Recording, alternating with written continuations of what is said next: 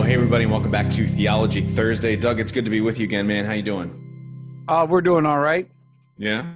Rock yeah, we got four. Yeah, well, we got four kids here, so three of whom are doing school, and one of whom is distracting the other three. So, my wife is uh, basically um, a saint uh, in every sense of the word. Yeah. God bless you guys, man. No kids yet. My wife and I are just enjoying the time together. But um, so, Doug, for uh, this week for Theology Thursday, last week we um, we had quite a big topic, and so we kind of ad hoc decided to split it into two parts. And so, uh, the first week we're talking a little bit about the idea of of, of can a, a Christian lose their salvation? And what we wanted to get to, I'll, I'll allow you to recap us here in a second, Doug. But essentially, what we wanted to get to is uh, this question well you know at the end of the conversation what happens if somebody kind of falls away from their faith you know what i mean and and particularly a couple of these passages that we see in scripture that seem to you know make some other arguments so um, you want to give us a quick recap doug of what we covered last week and then we can jump into uh, into this one Sure. So last week, essentially, um, I tried to build the biblical case that um, you know why we think that salvation is eternally secure for those who are truly saved. So just kind of, and some of these points will overlap a little bit, so there's not a neat division between them, but um, a couple things uh, that that a couple of reasons why we say this. Um, so first off, we talked about the nature of eternal life, that it is in fact e- e- eternal, that it is the work of the Spirit of God. It's something that God does in us, which doesn't mean that we play no role whatsoever. But being born again, clearly according to Jesus in John chapter 3, is the work of the Spirit of God. Um, we have explicit statements by Jesus to the effect, for example, that no one can snatch us out of his hand or the Father's hand. Um, he says in John 6 that the will of the Father is that he should lose nothing of all that the Father has given him. Um, and of course, there you, we might want to add Paul's uh, words that nothing can separate us from the love of Christ. Uh, talked about the, the sealing guarantee of the Holy Spirit, which Paul mentions in Ephesians 1 and in uh, 2 Corinthians um, as well. And, uh, and then um, uh, some of Paul's confident prayers that it is the Lord who will sustain us. We talked out about how, biblically speaking, salvation is viewed as the work of God in the human heart, uh, such that all who are predestined are called, all who are called are justified, and all who are justified are glorified um, without any slippage there. And finally, we talked about how um, a lot of this implies that one's view of eternal security, that is, whether uh, or not somebody can actually lose their salvation, someone who truly had it, uh, that one's view of that it tends to be tends to depend on one's view of salvation as a whole. How much we view it as something that God does, how much we view it as something that we do, and then finally we had um, one thing that uh, that I've found helpful with this discussion that we brought in last week is this idea that by definition the kind of faith that saves is the kind of faith that perseveres so that was a, that was a point that really hit home for me last week. I, I never really thought about that before but I, I thought that and it's i know it connected with a lot of folks that kind of tuned in last week as well but go ahead. Yeah i think i think that that is uh um you know because there are definitely different grades of belief in the bible right? There there's uh there there are people whose belief is very shallow and does kind of fade away. Um i, I think for example gospel of john where jesus ends up talking to a crowd of of individuals. It says who had believed in him and then by the end of the conversation they're ready to stone him. Yeah. You know and, and but then on the other hand uh sorry about that they uh they have um uh uh you know belief in john is what saves a person.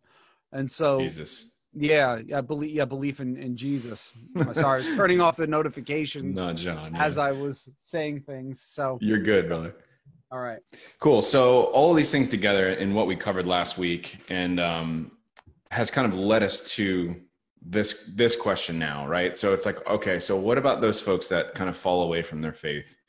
you know, I remember I was reading an account of um, the guy that you know really was instrumental in Billy Graham's life uh, of leading him to the Lord. Um, on his deathbed, I think he was like 80 or something, ended up renouncing his faith. And, and Billy Graham was talking about kind of, you know, how much that, you know, hit him.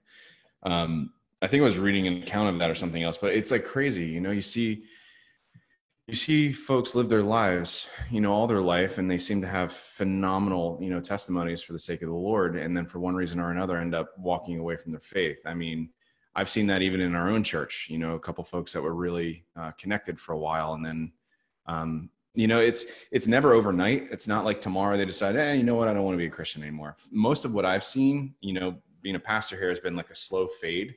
You know, and I know we talk about that a lot in sermons, but uh, just how it's it's minute adjustments every single day of i don't feel like studying my bible today or i'm not going to pray today or, or whatever else or i'm not going to connect with people in the church or so on and so forth but ultimately you know it's a drift go ahead yeah i was just uh, like from a pastoral perspective i i notice another very common thing is uh growing disillusionment with the church um because the fact of the matter is is that any place that you're at for a while is eventually gonna you're you're you're gonna accumulate enough things uh that enough observations of things that you did not like yeah. that um you know that could sour a person and make them cynical yeah. and that's a that that's a dangerous thing to to guard against.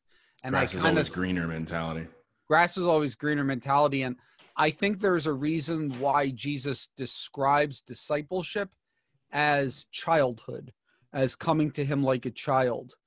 Because there is a certain there's a it, there's a, a certain benefit to purpose I, I think of it as like um as being purposely optimistic and naive about things you, you, know what i mean like you're you're wise about yeah. it uh but the person that's able to stare failure and disappointment in the face and still be praising the Lord and still be happy and still just being happy to be at Jesus's side and part of his body. Um, you know, the person who's able to main to, to to trade that cynicism for happiness and joy is is a person who's on much firmer ground than a person who's constantly allowing stuff to make them jaded. Right. Yeah. There is no perfect church either. You know what I mean? You, uh, guess you could argue outside of the capital C church, right? Jesus's church as he, as God's, you know, um, influences it. But like, as far as, you know, from church to church, there is no perfect one. You know what I mean? You're never, you're never going to go to a church where everything's done right because we're, we're, we're broken people. You know what I mean? There's, there's no perfect person outside of Christ. And so what would you expect in the church? And, you know, it's one of the things that's been kind of encouraging me actually, Doug, is that in the midst of all this, um, with the coronavirus and everything it's like we don't really get to do what we you know usually do every single week and so a lot of what we're doing is just um, you know music not quite to the quality that we we normally strive for you know videos like this uh, in place of being able to meet with people or or gather together as communities and most of the response has been largely positive just because we get to be the church together you know what i mean? And that to me is just a little bit of the sweet smell of, of what it gets to be of what that is of being with god's people which i think is really very cool. But um, i digress. Anyway so let's get back to the point here doug. Talking a little bit about the idea of people falling away from their faith you know what i mean? What are you know what are some of the things that i guess kind of cause this? And and what are some of the underlying uh, things that perhaps we should understand about the nature of somebody renouncing their faith or, or falling away from their faith? All right. So uh, the the thing that I think to to understand first and foremost is that falling away from faith is a is a real possibility. This is a live option that every single person is susceptible to. Um, Christian or well, obviously Christian for yeah, anybody yeah, that claims well, yeah, and Christian. anybody who confesses Christ as their as their Lord and Savior. I was reminded of this of this this week when we're uh, one of the passages we brought in for the community discussion guides is that place in Philippians 3 where Paul talks talks about, you know, not that I have already obtained it or that I am already perfect, but I press on to make it my own because Jesus has made me his own. Brothers, I hmm. do not consider that I have made it my own, but one thing I do, forgetting what lies behind and straining forward to what lies ahead. I press on toward the up toward the goal for the prize of the upward, call of God in Christ Jesus. Let those of us who are mature think this way, and if in anything you think otherwise, uh, God will review reveal that to you. Only let us hold true to what we have attained. Hmm. Uh, you know this this idea that it's not really uh, about what you have done in the past, but what you are doing now and what you will continue to do in the future. And there's no one, even the Apostle Paul, whose whose journey of faith is not straining sometimes as if you're in this intense physical competition um you know like that this is a challenge. It, it's a challenge sometimes to walk with jesus. I sometimes say that walking with christ is both the easiest and the hardest thing in the world. Um, you know it's hard in that it's it's impossible to do without the spirit of god. And yeah. it's hard in that it is hard work but it's also easy because it's a place of rest where ultimately i'm not accepted or rejected based on how i've performed. Yeah. so it's it's it's a it's it's like two competing truths that are in tension. This is difficult and this is easy. Hmm. Um, the road is hard and narrow, hmm. but it's a light yoke. Yeah, we were talking about this in the in the leaders video, the leaders guide as well, in the podcast, uh, Romans seven. You know, and you get a lot of what Paul's just kind of saying there, like you know, the very thing that I don't want to do, this I keep on doing, and and so on and so forth. You know, and you have this whole just kind of discourse of him um, talking about the reality of living as a redeemed um, Christian, as a redeemed follower of Christ, but yet still um, not without sin. You know what I mean? And, and the struggle there of, of walking uh, of walking in that. And it's almost. I remember the first time I read that. Um, right when I became a Christian, uh, I read it for the first time, and it was almost like a, an encouragement to me in many ways. It was a relief, I guess, to see that um, you know, I, maybe I wasn't sure what I was expecting first when I became a Christian that all of my, you know, worst parts of myself would just disappear automatically. But to see Paul kind of walk through that helped me understand what what this life in Christ now is. And like you said, it's it is unbelievably easy in so many ways because there's freedom in Christ. But yet it can be difficult knowing that um, we still live in a broken world and we still have sin nature um, until the day we're reunited with Christ. And so in that, you know what I mean, we will continue to struggle. And like you said, Doug, and, and how you're, you know, building this argument here, you know, saving faith is one that perseveres. You know what I mean? We're not mm-hmm. talking about works again. You know, we talked about that in the last video, but we are talking about faith. Faith is one that continues to persevere. And and because of that, we do, as I said, dwell in uh, the midst of the reality that that falling away is a real thing. And so I do want to look mm-hmm. a little bit at what um at how how we think through that how we think through falling away sure. um now the first thing and uh the first thing that i thought to to mention on this are two passages in the book of hebrews that um that are sometimes presented as evidence that a christian can lead their salva- lose their salvation and i just want to mention them briefly and just give a um a, a quick summary of why I do not think that's the case. So now one of the things when you're when you're addressing uh, counterpoints, right? When when you're addressing objections, one of the things that you can do is you that that can happen is you can you can lose sight of the positive reasons for believing in a thing. Mm. So in other words, I'm about to address the uh, what at least in my experience from from what I've read and what I've heard, these are the two big passages that someone would go to to say that somebody can lose their salvation and okay. we're, we're going to focus on that and but but less than focusing on that we think uh, we give the impression that that this is just a defensive stance i would just call everybody back to what we talked about last week what mm-hmm. i touched on the on the recap that all of this is is in the scales against all of the positive reasons for mm. believing in eternal security, for believing that sal- true salvation cannot be lost. Mm. So you're saying, Doug, that essentially we've we've followed through the biblical teaching that a Christian cannot lose their salvation, but right. here we're we're kind of stepping in to address where the counter arguments might and come from, answering the big text for objections. Yeah, sure. Awesome. So they're both they're both in the book of Hebrews, and um, um there are other passages, but this is these are really the big two. The first one is in Hebrews chapter six. So, um, So just real quick, so uh, he, uh, I'm going to read it for you. So the writer of Hebrews writes that it is impossible in the case of those who have once been enlightened, who have. See, I have kids around me. me yes, I second. have. I have tenants. No, that that was me, Doug. Oh no! Well, I've got a kid here. the the joys of being in quarantine. I'm keeping all this in the video, Doug. I'm not editing any of it. That's fine. I, am reading something super serious in scripture here, and my daughter over there listening to like some kind of children's YouTube video or something. All right. Go ahead, Doug. You were in uh you were in Hebrews six, six, right? So okay. this is verses four through six. For it is impossible in the case of those who have once been enlightened, who have tasted the heavenly gift, who have shared in the Holy Spirit, and have tasted the goodness of the Word of God and the powers of the age to come, and then have fallen away, to restore them again to repentance, since they are crucifying once again the Son of God to their own harm and holding him up to contempt. Hmm.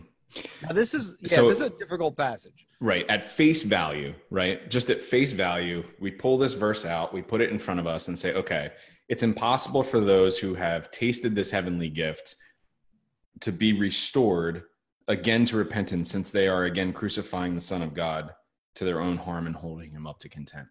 So it almost seems like at face value, it's saying, yeah, if they've been a Christian and walked away, they can't become a Christian again. Right. Right. Yeah. And and so So, in fact, I think that's kind of what it is saying. Um, mm-hmm. So, let me just let me so just need- back back off that for a second, and we'll and and and give my full take on it. Okay. Sure. So, uh, first off, um, again, you have to balance these things against the the positive reasons for believing that salvation cannot be lost. Doug, let me clarify something real yeah. quick. Uh, it's bothered me because I just said it. So mm-hmm. it's it's interesting because I said somebody who had been a Christian to walk away and become a Christian again, and that's uh-huh. kind of yes. a, that's that's a different. Perhaps it could be a different argument than somebody who has. Uh, become, it depends on how we define becoming a Christian. But yeah. somebody, what do you mean by become a Christian? To yeah. lose their salvation and then gain that salvation back. Right yeah, there's a subtle difference in the way that we said that. Mm-hmm. So just a yeah, yeah. So okay, so you know what I mean. Yeah, I, will be. I'll. So all right. So here's. Go ahead. Sorry to cut you off. Though. Here's yeah, not a problem. All right. So the first thing I want to consider is again, you've got all these positive reasons for believing that salvation cannot be lost, and then so if if you believe, so the question is, is this text so clear and so strong that it would overturn those? Mm. Okay, that that it totally changes our minds about ev- about all the other things that we've been talking about. And one of the reasons why I don't th- I I really don't think it does is because if you look at the way it describes this individual's um, experience as part of the body of Christ or experience as a quote unquote Christian, these are not term these are none of these are terms that unambiguously indicate salvation. So think about it once been enlightened, tasted the heavenly gift, shared in the Holy Spirit, tasted the goodness of the Word of God and the powers of the age to come, right? None of those are, they're all strong statements, right? These are all, this person is is in this person is is is knee deep um and beyond knee deep and is in the deep end of the pool right uh they're experiencing the goodness of what it means to be part of the body of Christ. They see um, there there is a there there the eyes of their hearts have been opened. Um, they've ex- they're experiencing um, a bit of you know sometimes we talk about how uh, the church is to be uh, uh a picture of heaven now. Um, mm. A uh, uh, the, the, the presence of the Holy Spirit, the work of the Holy Spirit. They know this stuff is real, you know. So so uh, it's it's a person who's been who's these are these are expressions that clearly describe somebody who has who has been very involved and has very much embraced what's going on in the body of Christ. But none of these terms are terms where if I just said to you, if if like if if, if someone was like, "Hey, is Alex a Christian?" and I was like, he's tasted the heavenly gift, you'd be like, yeah, but is he a Christian? No, no, he's shared in the Holy Spirit. Hmm. Okay. Uh, he's he's enlightened. He's tasted the goodness of the word of God. He's tasted the goodness of the powers of the age to come. You know what I'm saying? Like Yeah. none of this is unambiguous stuff. Instead, what I think is going on here is a person who very much appeared to be regenerate and then fell away into uh, right to to to a state where that is severe to to they have fallen away and no longer no longer make a profession of faith of any kind right? And uh and and it's a state of of unbelief and backsliding and apostasy which and here's the thing that i think is surprising from this passage from which there is no return. Right. that's the tricky thing right? In fact I, I would say like that's that's the bomb that the writer of hebrews drops on us. Not here not not the idea that falling away is a real thing or walking away from the faith is a real thing but the idea that there is such a falling away where you can't be restored afterwards. That's the bombshell. And interestingly it, given that that's actually what's being taught here i'm not sure that really helps uh that that uh, i'm not sure that really helps the case uh, if you're trying to say that salvation can be lost right because then you have to say and it can't be regained Mm. it's almost like this passage says too much Hmm. now practically speaking what i would say is that this point of no return this is a scary thing and again we the whole point of hebrews is that all of this is a live option for people who are confessing jesus to be their lord and savior so we need to take care and and not Mm. play games with our salvation and persevere in the faith but uh the other thing is i don't think as human beings we can ever we should ever presume that someone who is in a state of having fallen away has reached this Hmm. okay that in other words like there's no uh, confessing believer uh, now rejecting christ of whom i would say hebrews 6 is true of that guy he's a lost cause i'm never reaching out to him anymore Hmm. right? that this doesn't give us warrant for that this just tells us that there this is a possibility for the human heart that that once coming so close and then falling away so far it is possible for a person to become so hardened that repentance cannot be achieved again. And that's really there are other questions that that raises of course but this text doesn't answer them. Uh, but i do think that that is the, the the the the teaching essentially of this. But i but all this to say again because of the, the the language that is used here to describe their experience before falling away i think because it's not unambiguous salvation language i think that we can uh, this this fits very well with the view that says that a person who falls away ultimately and finally committing apostasy that they never truly knew christ in the first place. You could come darn close. You can look very genuine but uh, if but that but you've basically you know uh, um, run ashore against that point we made last week that saving faith is a faith faith that by definition perseveres Mm. and if your faith did not persevere then what that means is that saving faith was never there in the first place that's Mm. what i think is going on in hebrews 6 It's funny, Doug, because you know I'm, I'm reading through this, and you're pointing out the language here, and you're saying the unambiguous language, and it's interesting because I've seen folks in the church before that they've got all the right language, all the right motions, you know, all the right actions, and everything looks Christianese, you know, in in so many ways, but at the heart, it's just like they're not. Jesus isn't really Lord for them. You know what I mean? It's for the it's just something that's convenient or comfortable or makes them feel better and challenges them once a week with a nice sermon and, and some nice worship music and then going around and around and around but you see the you know the idol inside of the heart still kind of sits there It's, And it's it's, true. It's it's and it's more obvious in some people's lives than others.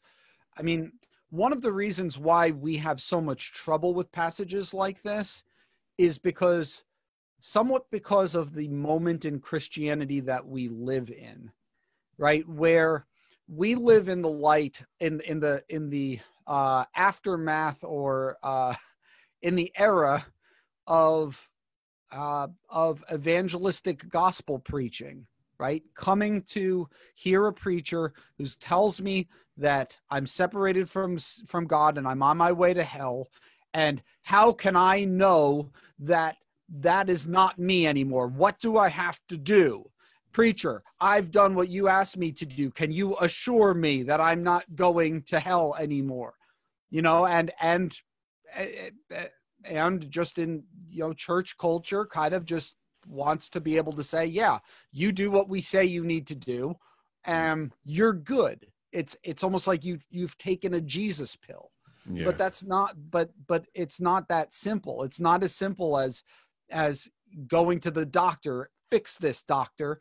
Going to a preacher or a pastor fix this pastor. I want to make sure that i'm good. Sometimes again the bible says that you need to work out your salvation with fear and trembling. Sometimes assurance is the last thing we need. Sometimes it's the first thing we need. It all depends on the person. But needless to say, what, I, what I'm saying essentially is that sometimes you can say, yeah, this person has a real issue with really surrendering to Christ or something.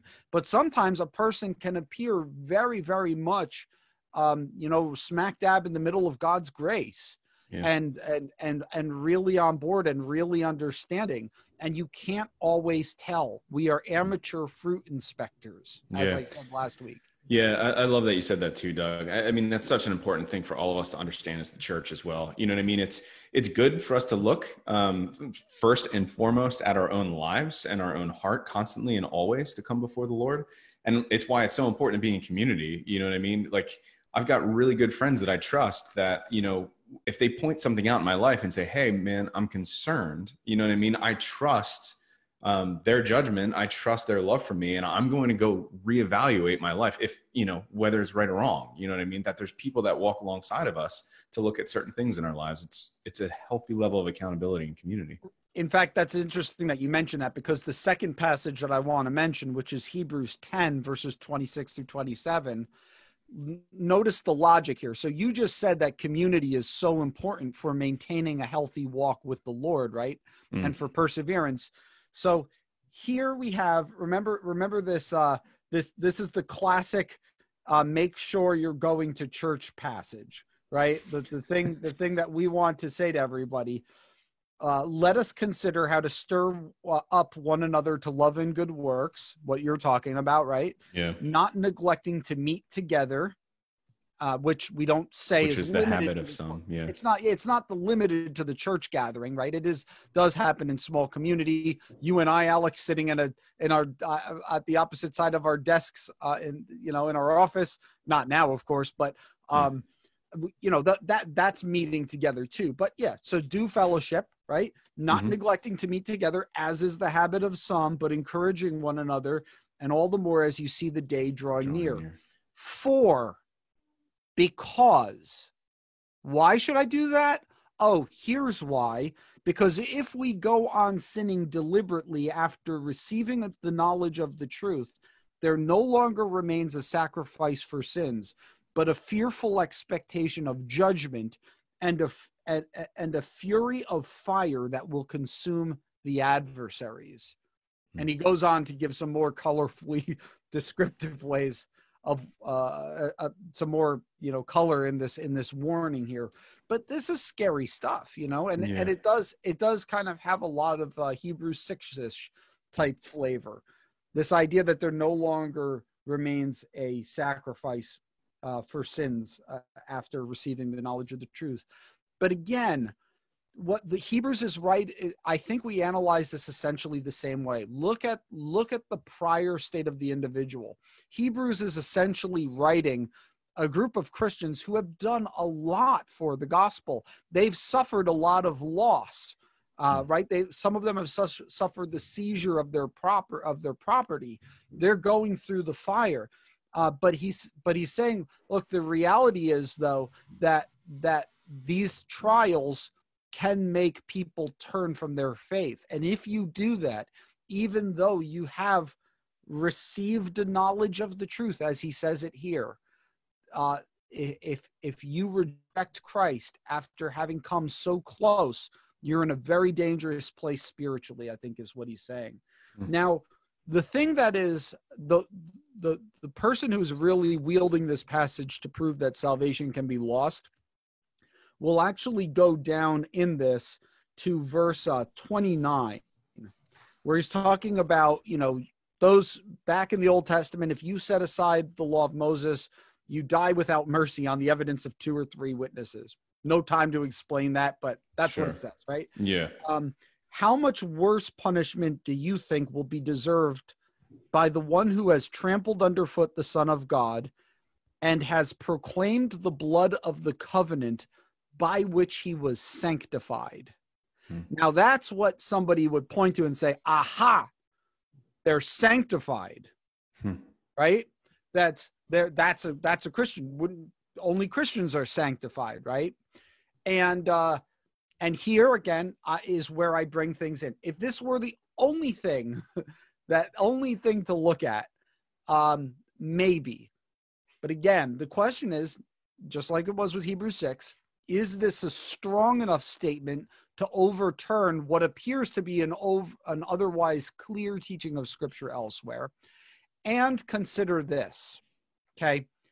Sanctification. We usually what what what is sanctification? Well the way we usually think of it is that being self, made more like jesus right it's, it's, an yeah it's an aspect well it's an it's being made holy right mm-hmm. it's a sanctified thing is a holy thing and um the way we typically use that word is very much derivative from paul's theology just like we talk we've talked about justification mm-hmm. being a Pauline metaphor. It's a good one. It means declared to be righteous by God, right? And and who and, but Paul's drawing that from the legal world. And then Paul draw so Paul says, you know, so your salvation has to do with your justification or vice versa. And and then when once you're justified, the process of becoming more and more like Jesus is sometimes described as sanctification. Okay. So sanctification in Paul is something that happens as a result of salvation. Sometimes it's almost synonymous with, with salvation. You were washed, you were sanctified, you, could say. Um, mm. And then you, you know, you have ultimate glorification and things. These are divisions, again, that are Pauline. This is not the language that Hebrews uses. Katie, go sit, honey. This is not the language that Hebrews uses to describe um, salvation. Hmm. Okay. Mm. Uh, in in other words, uh, and, and, even Paul is sometimes loose with ter- with the sanctified. You remember in First Corinthians seven, where he's talking about um, a, a, believing wife who has an unbelieving husband. Yeah. Right. And what does he say happens to the husband and the children as a result of the believer being in that household? there says there'll be won over, right? It says there's well that that's uh that that's a different passage. By her perseverance. Yeah, yeah, that's um th- so this is a passage that says that they're sanctified by her presence. So hmm. I'll go ahead and read it for you. Yeah, thanks. So I'm going to go to he, uh, First Corinthians chapter seven. Um, so, um, okay, so if any woman this is uh, 1 corinthians 7.13 if any woman has a, a, husband who is an unbeliever and he consents to live with her she should not divorce him. For the unbelieving husband is made holy. There's the word hagiadzo uh, mm. sanctified is made holy because of his wife and the unbelieving wife is made holy because of her husband.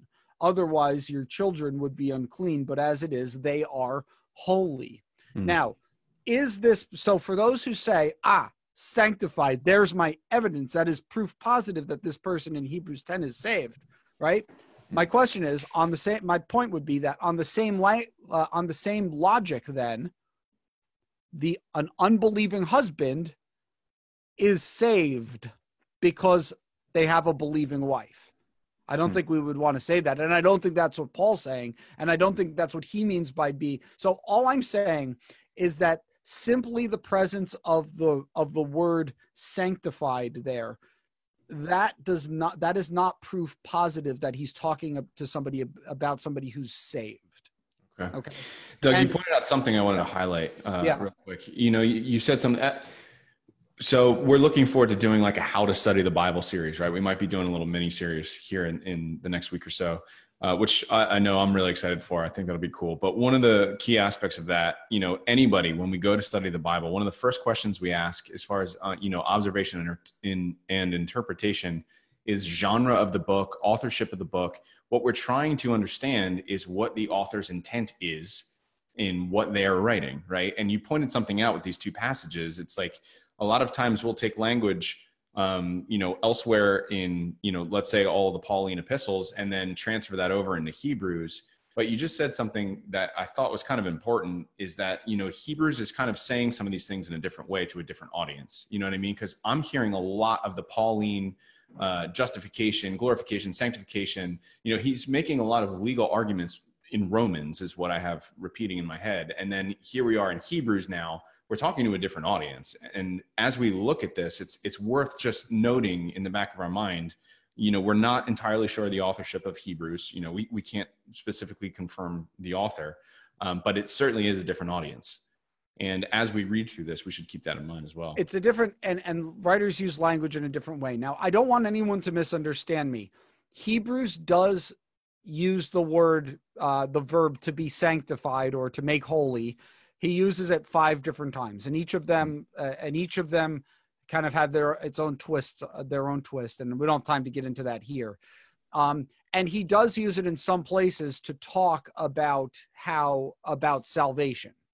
Um, so um, for by a single offering he has perfected for all times those who are being sanctified. That seems to be salvation talk there.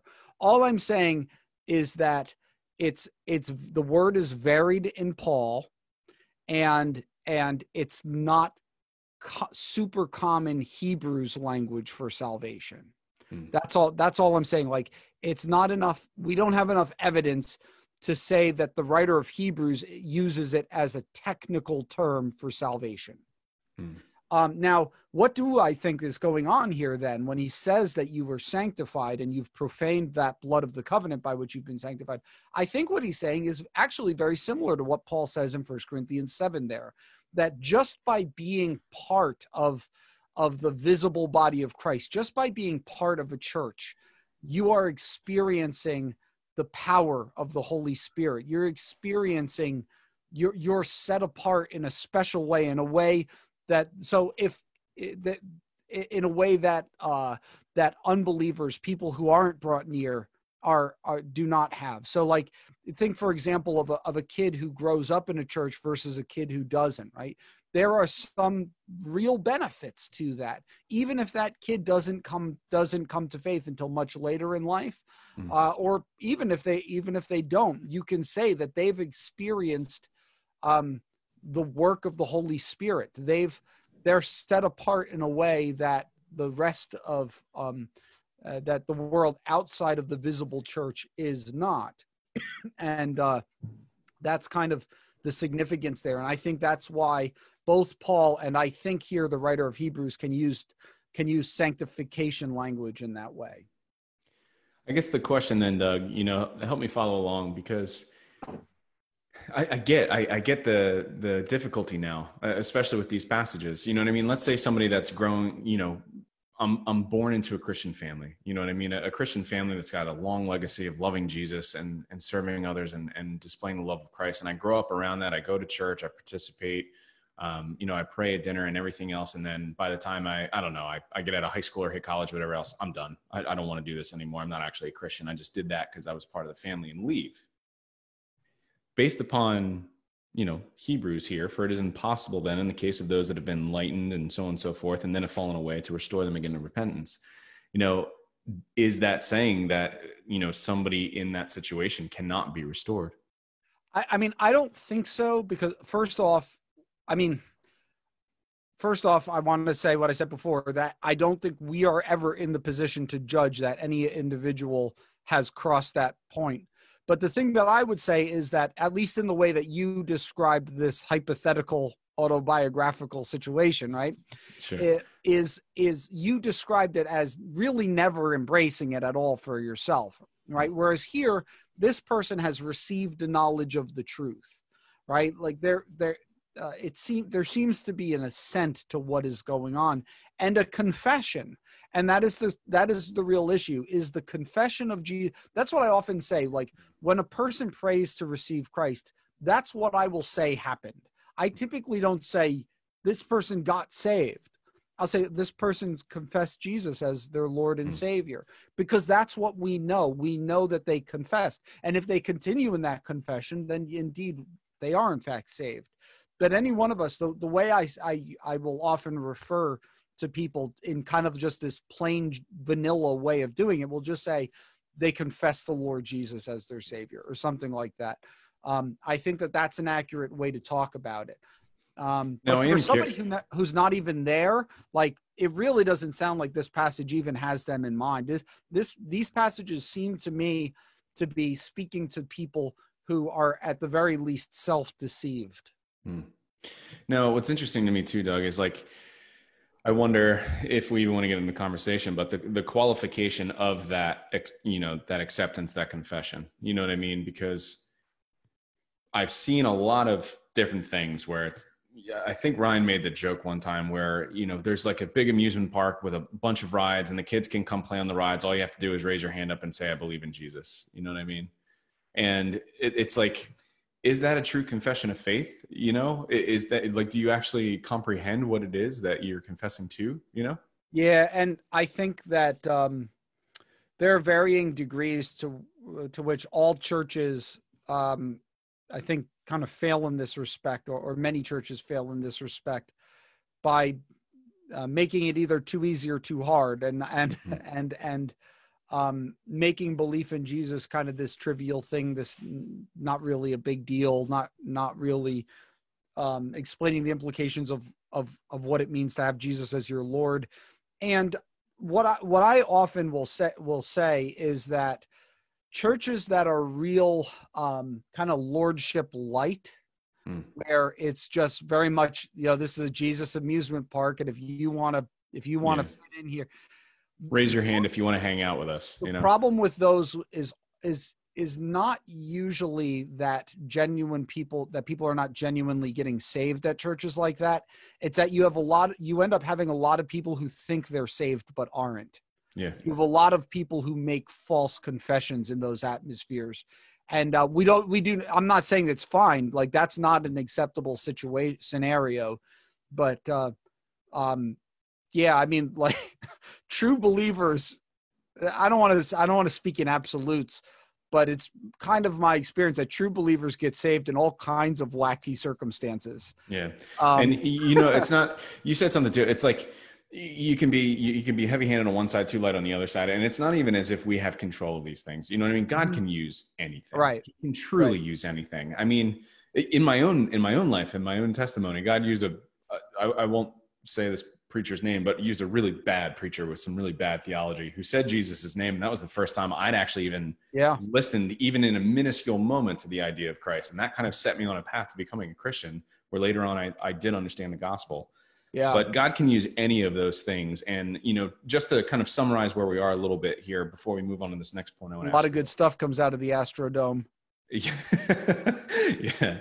Um, so, you know, all these things kind of considered. You you said a little bit earlier, Doug. We are very poor judges of of fruit, uh, and Yeah. a lot of times, you know, the Bible encourages us encourages us to look at the fruit that's being produced from people, especially Mhm. ourselves.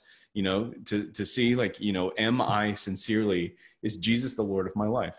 And you know what I mean? And if you have friends that seem like they're headed down a bad path, there's there's probably nothing worse you can do than to allow them to go do it without loving them enough to say, "Hey, I care about you. I love you. You know, this is what I see."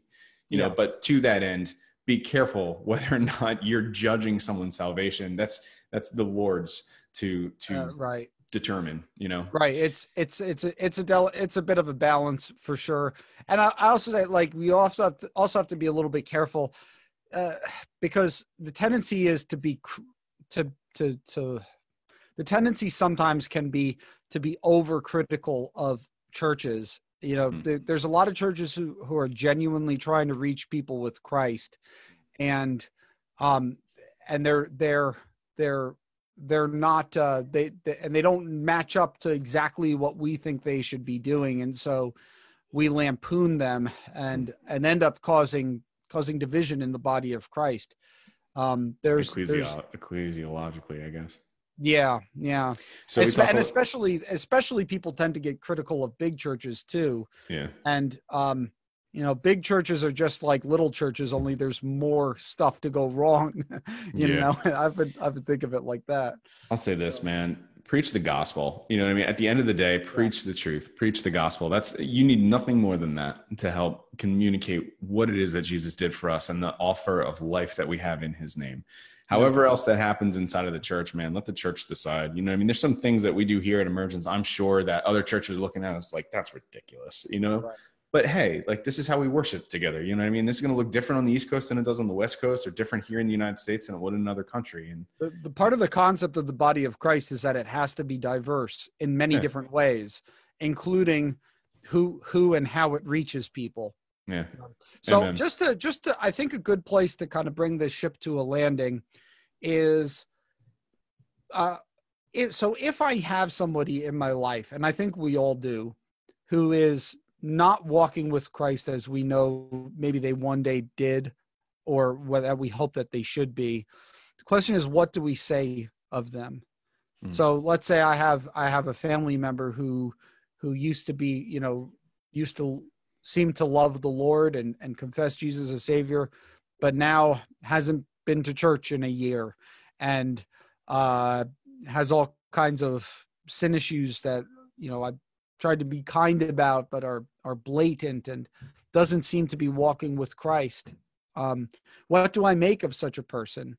And I think I hope that one of the takeaways from the last two weeks is that one of two things is true of this individual either this is a wandering sheep and the Lord will eventually bring them back to the fold, or they are proving their salvation was never real in the first place.